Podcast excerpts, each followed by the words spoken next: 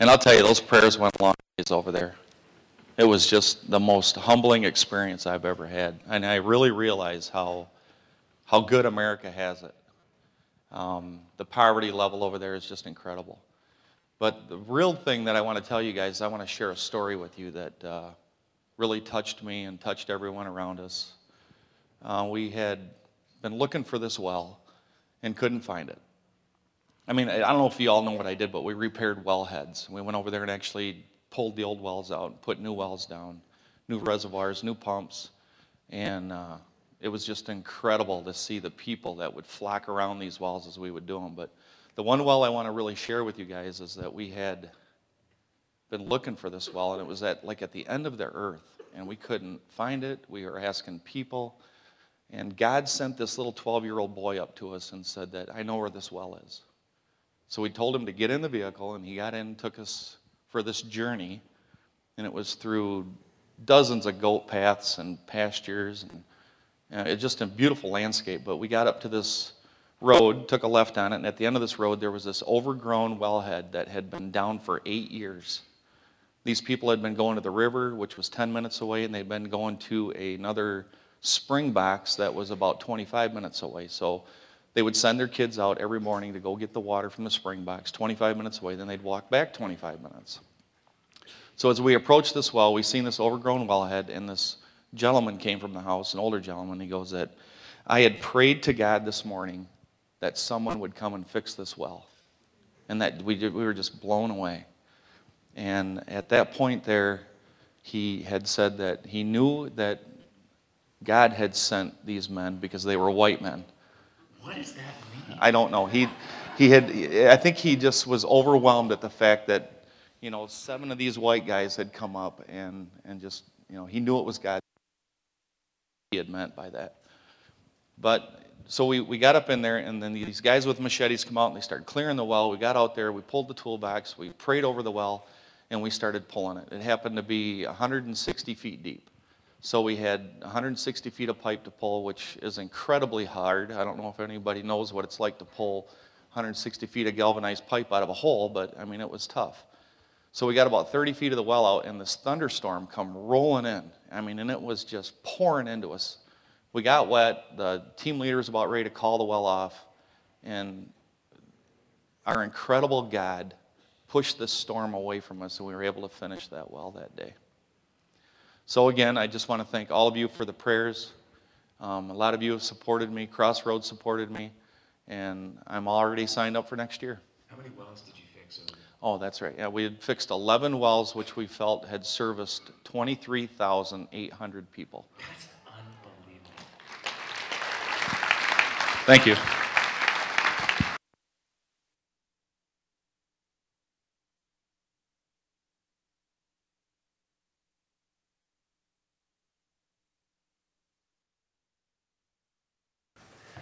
Well, how's everybody doing this morning?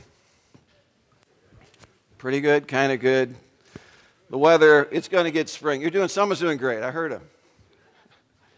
The, uh, the weather is going to get better, and this just helps us appreciate spring even more when it really gets here. And uh, it's coming. Rod and his family get a couple Sundays off, well deserved, and we're praying for them as well. But I'm a little envious because they did go toward the south direction, where it's a little bit warmer. You know, I brought something up here. Some of you are curious about this, but you know, I love working on my uh, stuff at home. And what, what is this, guys? It's a grinder. Good. Yeah, it's a little tiny grinder. We use it to, uh, well, I use it for lots of things, brushing my teeth and other things like that. But no, not really. You don't want to do that. Please, don't even think to try to do that. But you do, you know, you sharpen tools with this, and it's been pretty handy. But honestly, the way it is, you know, I turn it on, and it's not very impressive, is it? It's really not heavy enough to be used like as a boat anchor in case it didn't work.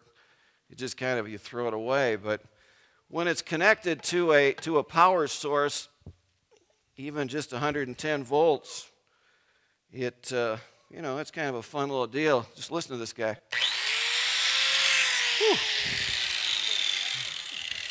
You don't want to brush your teeth with that thing, trust me. But it's got power. Now, why do I do that? one is, again, I do like tools, but another is just to emphasize that apart from power, this thing just doesn't, doesn't do much. And far more seriously, apart from the, the source of power for our lives, we're not going to impact Grand Rapids. We're not going to impact our families. We're not going to impact our marriages. We're not going to impact our own life. We need the power of God in our lives. And we need to figure out it's really pretty easy for me to plug that thing into 110 volts, but it's a little bit more complicated. And I really sense God wanting us to speak on this. I've been praying about this for a few weeks. And, and I really have sensed some, some opposition from the enemy on this thing, even during the last 24 hours and so on. So, those of you that are given to prayer, I'd appreciate your prayer even for this time. It's almost like, God, I mean, last night, you can't believe the issues we had, or just to get started. We got started about 20 minutes late because of issues with just technology. And it's like the, the enemy doesn't want you to hear what we're going to be talking about. Now that it's profound, but it's very important. And it's not me, it's the Word of God, it's the power of God. We need that power of God. And it's not that I've arrived, trust me. I'm in process, daily process, as I will be sharing, but I've tasted this, and I know that if we don't have the power of God, that, that things are not going to work well. We're going to lose our notes and everything else. But uh, three things I want to discuss. One is just to show again from Scripture that God has just given us all we need for power to live the Christian life, to love our spouses, to love our kids and train them, to, to be the shade, to be the water to our city, to be the city of God. He's given us what we need. He's given us everything we need. He's done it. He paid it all. He said on the cross, It's finished. I did it. It's not that we somehow stir up our energy and we get good enough, and then God pats us on the head and says, Okay, you did good enough. It's, it's we came to Him as sinners. It says in Romans 5, it says, Well, God proves His love for us, and that while we're yet sinners, Christ died for us It says in Ephesians 2 that we were dead, dead in our transgressions and sins, and He made us alive. So it's not a it's not religion we're talking about today. It's not trying to earn something and try to be good enough for God. It's that God has done it all. And He paid the price so that we can, we can be His, his brothers and sisters, Christ's brothers and sisters, and, and His joint heirs with Christ forever. But not only has He provided the power to, to do that, he wants us to have victory in our lives on a daily basis. He wants to give us power to live victorious, not perfect. Perfection, this side of the grave, I don't think we get to that point, but we move toward being more and more like Christ. So we want to just see that He's made His power available to us. Two is we want to see why is it again that we need God's power? We basically have answered that question to a great degree. We'll just kind of go quickly over that. But then three, the how. How do we get it into our lives? I wish it were that easy. Just plug in, but what do we got to do? What do we have to do in our own lives? All right.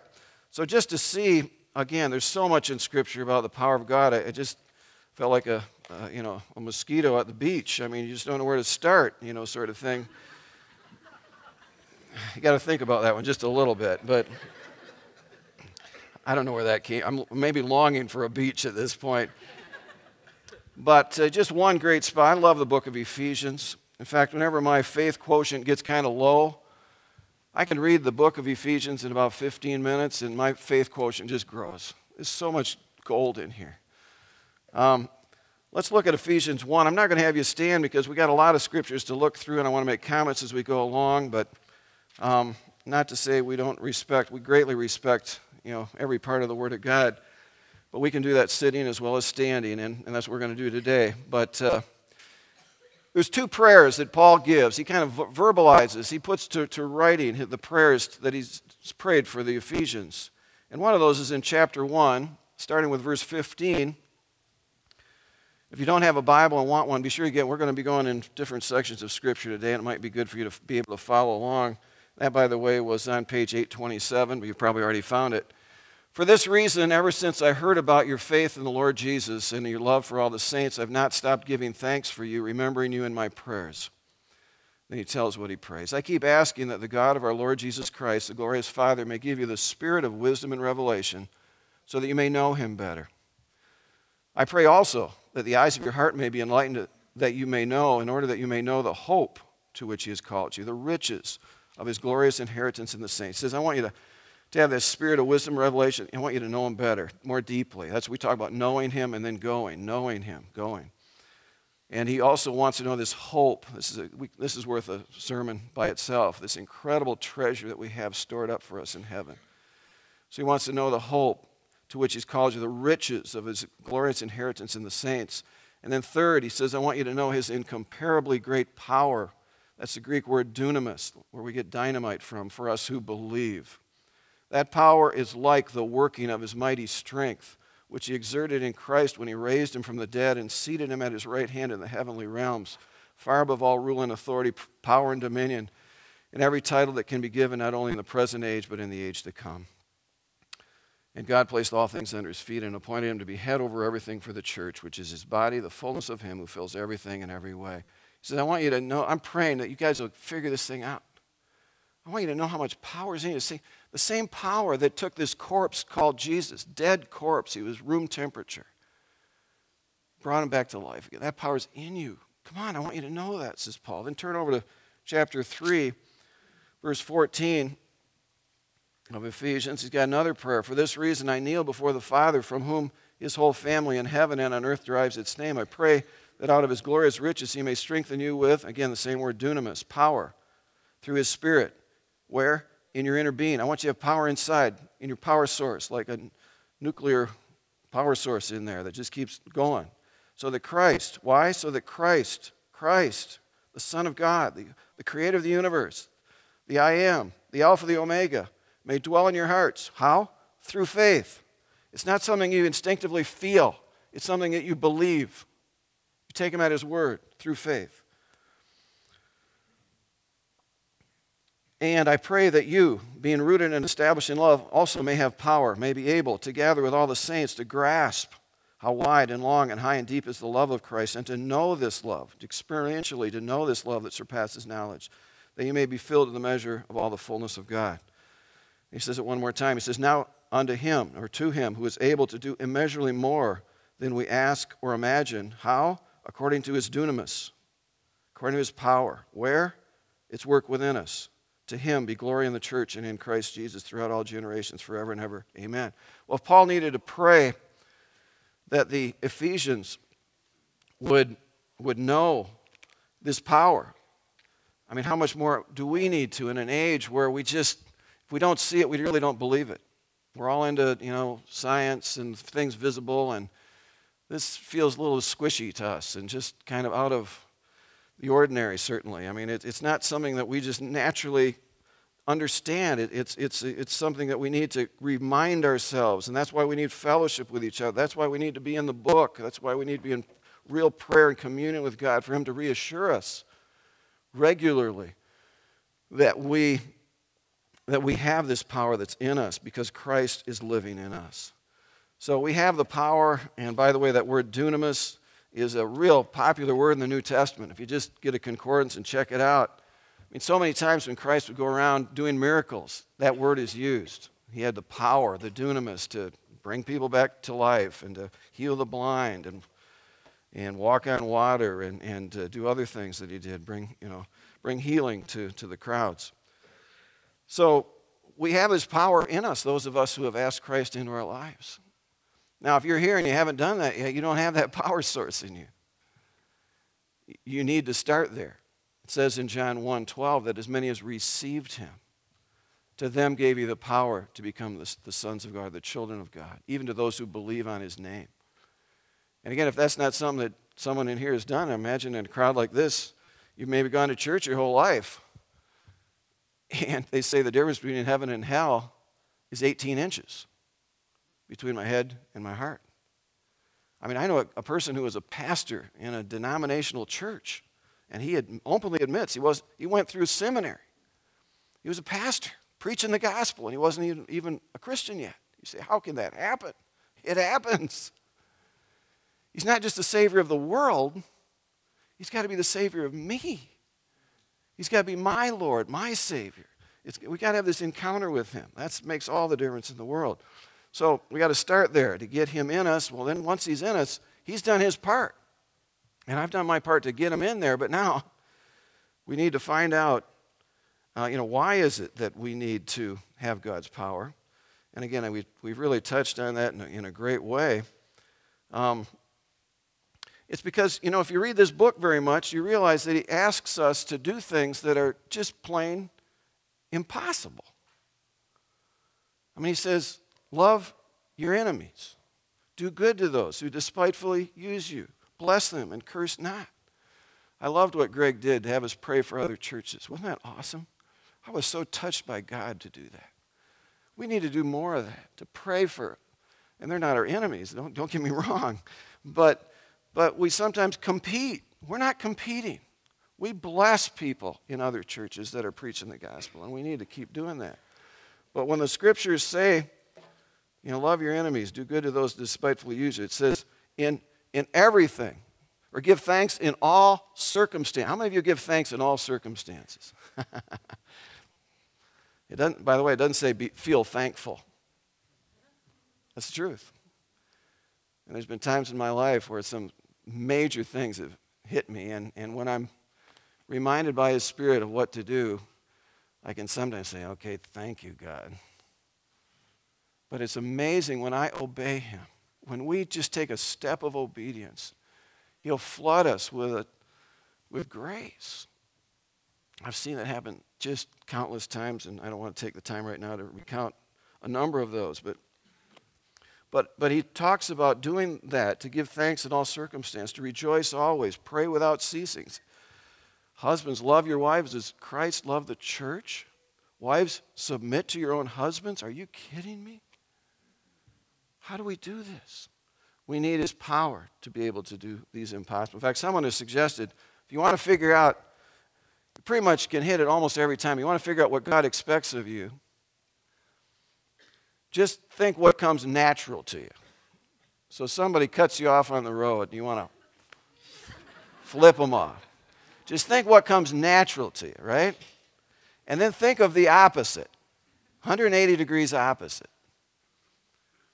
And then I'll bet you can find some verses that say the opposite's the right way to go. That's how he says, My ways are not your ways. He, he, he's, God is, is a God of love. I mean, I'm thinking of uh, this guy, Richard Wurmbrand, that some of you know the name. He wrote the book Tortured for Christ. He's now with the Lord, but I think I've talked about him before. He came to my undergraduate school when I was at school in Boston, and uh, he came to this little gathering of intervarsity or whatever it was, and he took his shirt off. He had been in prison, solitary confinement for years. He took his shirt off. He had holes all through his torso where he'd been burned with these hot poker things. That was just the, the visible stuff. He was in solitary confinement for years. And he came out to start a ministry. They finally let him go, they couldn't break him. But he said that it's just amazing that when these people would be brutally tortured, that they would have the power of God to say to their torturers, God loves you, and I love you too. It just it would just boggle the minds of these torturers. They couldn't understand this. This is not human people. This is this is God's power.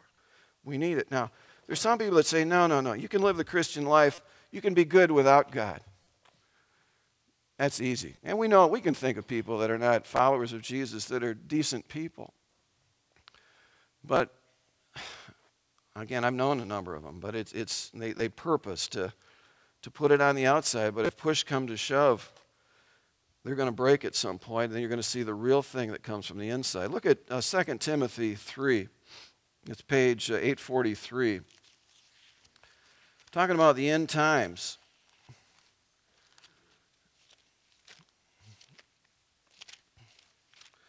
Second Timothy 3, the first few verses there, says, Mark this, there will be terrible times in the last days. And again, I don't know if we're in the last days or not, but some of these things sound pretty familiar. People will be lovers of themselves, lovers of money, boastful, proud, abusive disobedient to their parents, ungrateful, unholy, without love, unforgiving, slanderous, without self control, brutal, not lovers of the good, treacherous, treacherous, rash, conceited, lovers of pleasure rather than lovers of God. And finally, having a form of godliness, but denying its power, have nothing to do with them. A form of godliness just going through the motions and outside stuff, but denying that God has any real power to make it happen. He says, stay away from those people. And we, as followers of Christ, are really enjoined in Scripture not, I mean, the most dangerous people for us to hang around with are not the non Christians. They're not the people that are totally without God. Because we're supposed to be a witness to them, a missionary to them. We're supposed to share them, we're supposed to show them what the gospel is. But as ones who call themselves Christians who don't behave like they should. Look at 1 Corinthians 5 on that point, just real quickly. And this presents a real struggle for us as parents.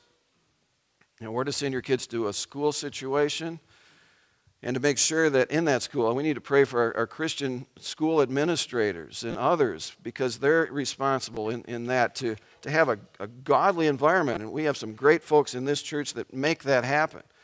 But that's a challenge to, you know, what friends do our kids associate with? 1 Corinthians 5 verses 9 to the end. It says, I've written to you in my letter not to associate with sexually immoral people, not at all meaning the people of this world who are immoral or are greedy or swindlers or idolaters. In that case, you'd have to leave the world. But now I'm writing you that you must not associate with anyone who calls himself a brother, but is sexually immoral or greedy or an idolater or a slanderer or a drunkard or a swindler. With such a man, do not even eat. So the challenge again is for ourselves, for the people we hang with, and, and the people that we have our children hang with, is we want to help them pick friends that believe in the power of God, that are going the right way. Scripture says, bad company corrupts good character. Friends are extremely important. I saw that obviously as a, as a juvenile court judge for many years, where I'd have kids come before me that were pretty decent kids. And they'd, have, they'd be pleading guilty to a breaking and entering, and they'd be crying their eyes out, um, just feeling terrible. And their parents weren't, were with them and weren't a lot happier either, as you can imagine. And often, I said, Well, what happened? Well, I was out with my friends at night, and uh, one of my buddies, he said, Hey, these people, the Joneses, are, aren't home. Let's go see what's in their house. And the hardest thing in the world is to say, No, I'm not going to do that, and walk away and he ends up getting in trouble, captured, you know, arrested, and sent before a judge. So we got to help our kids pick friends that are going God's way. Again, no one's perfect. Don't get me wrong, our kids certainly aren't perfect, but we got to be careful both for ourselves and our friends in doing that. But we need people that believe in the power of God. So, how do we get it in? Third point how to appropriate the power of God in our lives. In one sense, it's really simple. I mean, it's not quite as simple as plugging in a tool, but it's really simple. I mean, there's only one person who ever lived the Christian life successfully. His name's Jesus Christ. So all you got to do is just get Jesus to be the power source of your life, and it's all over. So, in one sense, it, it's easy, but how do you do that? Well, Again, we talked if you're not a follower of Christ, you need to ask him in. But if you're, and if you're a newer follower, and we got some younger Christians here in this room, some of what I'm going to be saying over the next few minutes, you're just going to scratch your head and can't figure it out. Because, you know, when you come to Christ, there's kind of this honeymoon period for a period of time where it's kind of easy. I mean, me and Jesus, Jesus and me, and sometimes we're a little bit obnoxious when we're a new Christian. We're just sharing with everybody, and we're just kind of like little kids running around with this excitement. And uh, then as things settle in, you, you little by little get to see, man, I got these problems that I can't shake in my life. What's the deal? And then our spouses, if we're married, start talking to us and telling us about how there's parts of our life that may, aren't so pretty. Ever have? Anyone ever that experience? I have. And uh, and our friends around us say, you know, why is it that you, you have this issue with you? And I say, what do you mean? We go through denial. We say, what do you, what do you mean? I'm good. Everything's cool. And uh, we get in the Word, and the Word starts provoking us. Say, boy, I don't know that I really am, give thanks in all circumstance. Maybe that doesn't apply to Christians today. You know, we can't do some of those things. You know, husbands love your wives as Christ loved the church. Well, maybe that was just back in the, maybe that's a cultural thing, or you know, we do that sort of thing. That's not a cultural thing. It's what God expects of us, He wants us to do. You know, it's kind of funny, even Apostle Paul, when you look at some of his earlier letters, he says, he describes himself as the least of the apostles. That's got, like saying, I'm, I'm probably not the, on the top of the president's list, but I was still a president of the United States. You know, I mean, he's the least of the apostles. By the time he's at toward the end of his career, when he writes to Timothy, he says he's chief of all sinners. It's kind of a progression you go through, trust me. Those of you that are newer Christians, don't be surprised when you start seeing problems in your life. You say, What? I, I, I can't seem to get over this thing. I, well, maybe it's not a problem. Well, maybe it is. You keep reading Word and, and you want to have the real thing going with God and you get frustrated. You say, I shouldn't be worried, but here I am worrying. Um, here I am angry, flipping people off and taking revenge or tr- thinking about taking revenge. I, I can't control the lust things in my head like I need to. My computers become my enemy and it, it, it tempts me or you know I, I, the food issue and others that just i can't i just go to the wrong things. It's like i've got these idols. I don't know what's wrong with me. I must maybe maybe i didn't really make the decision right. We, we go through this challenging time. And god gives us trials in our life. We keep bumping our nose against things and and we just we don't always win. And we begin to wonder what's wrong with this christian life? I want it to work. Well, well, just if you're frustrated, that's good. That's good for you to, to, to, to come that way. That means that, that God's getting you. He wants to bring you to the end of yourself. We don't just naturally want to give up control. Now, some of us are more control freaks than others of us. I mean, I'm off the charts. I like everything just controlled. And others are more laid back and the c'est la vie sort of attitude. But at some level, we do not naturally just give up control of our life to this invisible God who says, I love you because I love you because I love you. We do at some moments in our life when on the mountaintop, but just day in and day out, it's so easy to pull back and just try to make it happen on our own.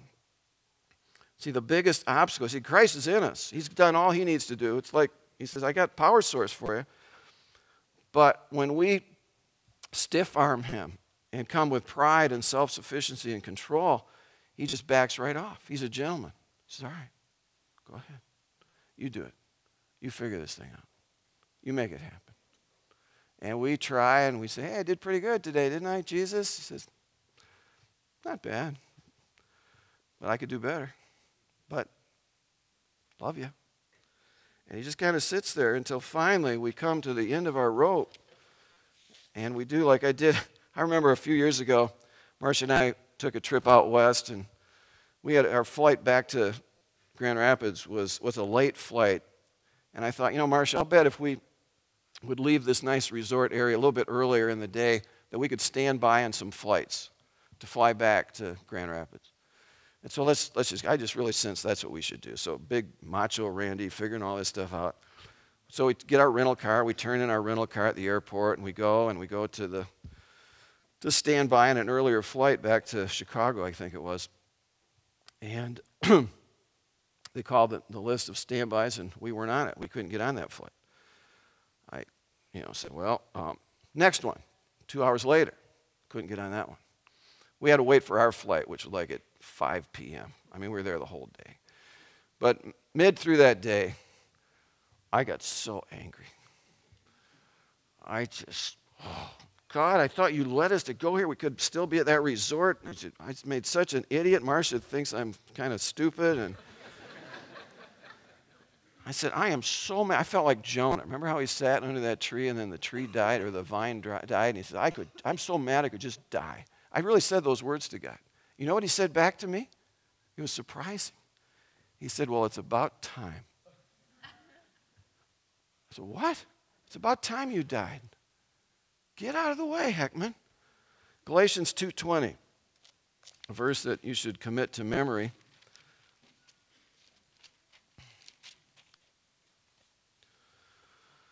Galatians 2:20, he says, "I have been crucified with Christ, and I no longer live." but Christ lives in me. The life I live in the body, I live by faith in the Son of God who loved me and gave himself for me. I've been, past tense, crucified with Christ. And that is, that is a theological reality. When we come to Christ, we die with him. And he rose from the dead, we rise with him. That's what baptism is all about. It's a symbol of, of what happened to us. But it's just that we, this is a faith thing. This is not a feeling thing. This is a belief thing, folks. And we live in an age where if we don't feel it, we don't believe it, unfortunately.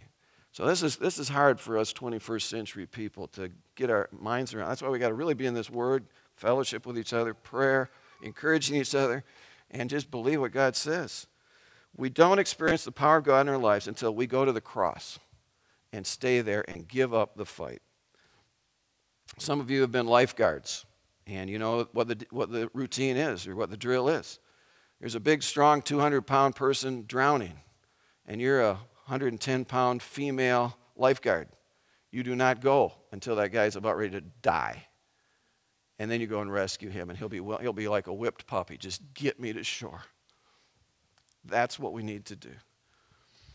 Alcoholics, drug addicts, they say they haven't reached bottom yet. They don't, they don't reach out for help until they are desperate, until they just give up trying. They say, Oh, I, just, I think if I just try a little, uh uh-uh, uh, give it up. First three steps of AA. My life's out of control. God can control my life. I'm going to give my life to God to control it. That's, but you say, well, those are alcohol, those are drugs, those are the, you know, the, you know, those are the people who are really bad off. I'm not that bad. Yeah. Anyone that says I'm not that bad, you're still in denial. You are that bad. Your, your, your disease, your, your sin, your weakness is just not so visible. Workaholism is, is, is, is glorified today. If you ask somebody, how you doing? Some businessman, if he says, look, I'm out of work, you write him off. And there's a lot of people get written off today by the world that way. God doesn't write them off. God loves them just the same. But if you say to somebody, how you doing? I'm busy. It's like gold star. And that's sick.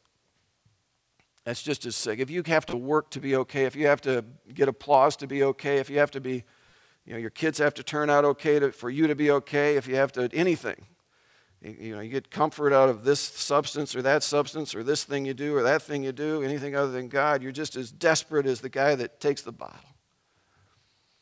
We desperately, desperately need Him. We got to get to bottom. We got to get to the absolute bottom and say, I can't, but you can. We can't just stay there at the bottom.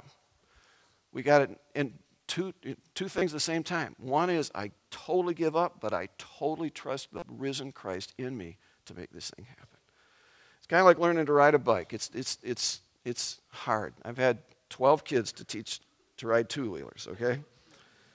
And I, I think I got pretty good at it, actually, after a while. But some were you know, better than others. But again, the trick is that you hold the, the, the seat or you get behind them so they can't see when you let go.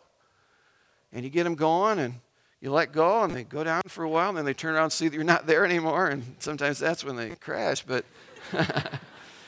But it's like that. It's learning. It's learn. It's, there's a learning hand, and God is patient with us. He's patient as we learn this, but that's what we got to do. Now, I wish you could just kind of do it one time, and it's done. I, I read the uh, um, Hudson Taylor's Spiritual Secret. You might want to get that off the website or get the book. And it seems like Hudson Taylor, the missionary to, uh, China, it almost seems like he had a once, once in a lifetime experience like that. He struggled, struggled, struggled, struggled, struggled. And then he had a real insight that Christ really owned him. That, you know, where it says in John 15 that I am the vine, you're the branches. That we're part of Christ. It doesn't say, when you look at a grapevine, you don't say, hey, look at that grapevine and look at the branches. I mean, everything's the vine. I mean, Christ is the whole thing. That's what he realized, that, that he and Christ are, are one that he's this union, that it's, it's really up, the burden's on Christ to make this thing work.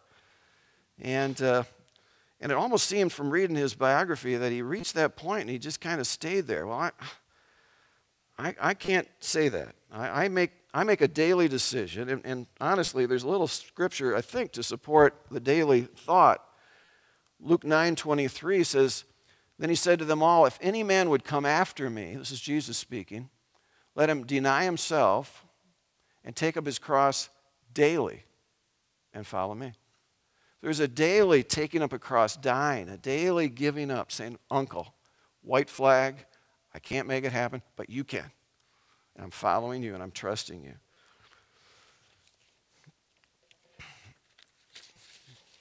What's so good is that Christ is so much more committed for you and me making it. He's such a great teacher.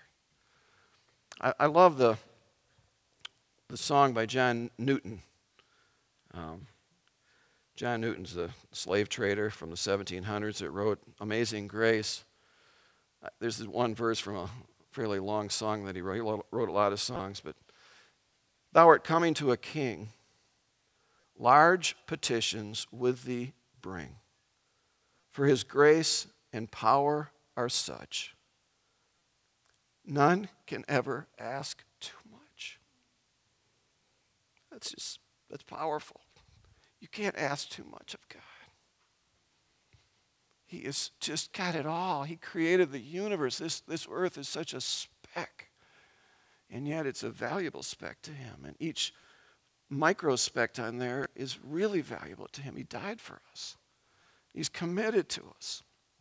He wants you to win in your marriage, He wants you to win in your parenting, He wants you to win as a student. He wants us to win, to be a light to the people around us. He's committed to that. And we need to, again, give up the fight, go to Him, see that He's done it. It's not to earn anything, it's just to rejoice in His finished, finished work. He died for us without our asking Him to do it. And He's living in us. And He wants us, He wants to win through us, but He's such a gentleman, He's going to wait until we say, Lord, I give up and I trust you to do it through me. I was just going to end with one more. You got to hear this just to wake up anybody that's still sleeping. But again, this is cool. It's amazing what 110 volts can do. But 110 volts can't bring a dead man back to life again. You have in you the power that did that. Let's pray. Jesus, we love you. You are so awesome. You're such a hero. You're such a winner. You, you paid it all. You, you, you, did us, you did enough, Lord, just to save us when we weren't even asking for you to die for us. While we were still your enemies, you died for us. You didn't do it because we're so great and so lovable. You just did it because you love us. It's all about you.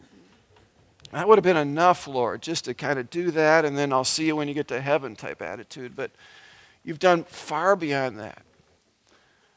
You, you, you, you reconciled us to, to God by your death, and, and now you save us day by day by your life. You pray for us. It says in Scripture that you intercede daily for us. You're praying for us. You're cheering us on. You're on our team. You want us to pray big prayers. And Lord, I just encourage each one of us, Lord, to, to pray those big prayers to you, to say, Lord, my marriage is stuck. My life is stuck. Help me says the righteous cry out and the Lord hears them and delivers them from all their trouble. Lord, deliver each one from the trouble they're in by your power, by your grace, by your mercy. In Jesus' name, amen.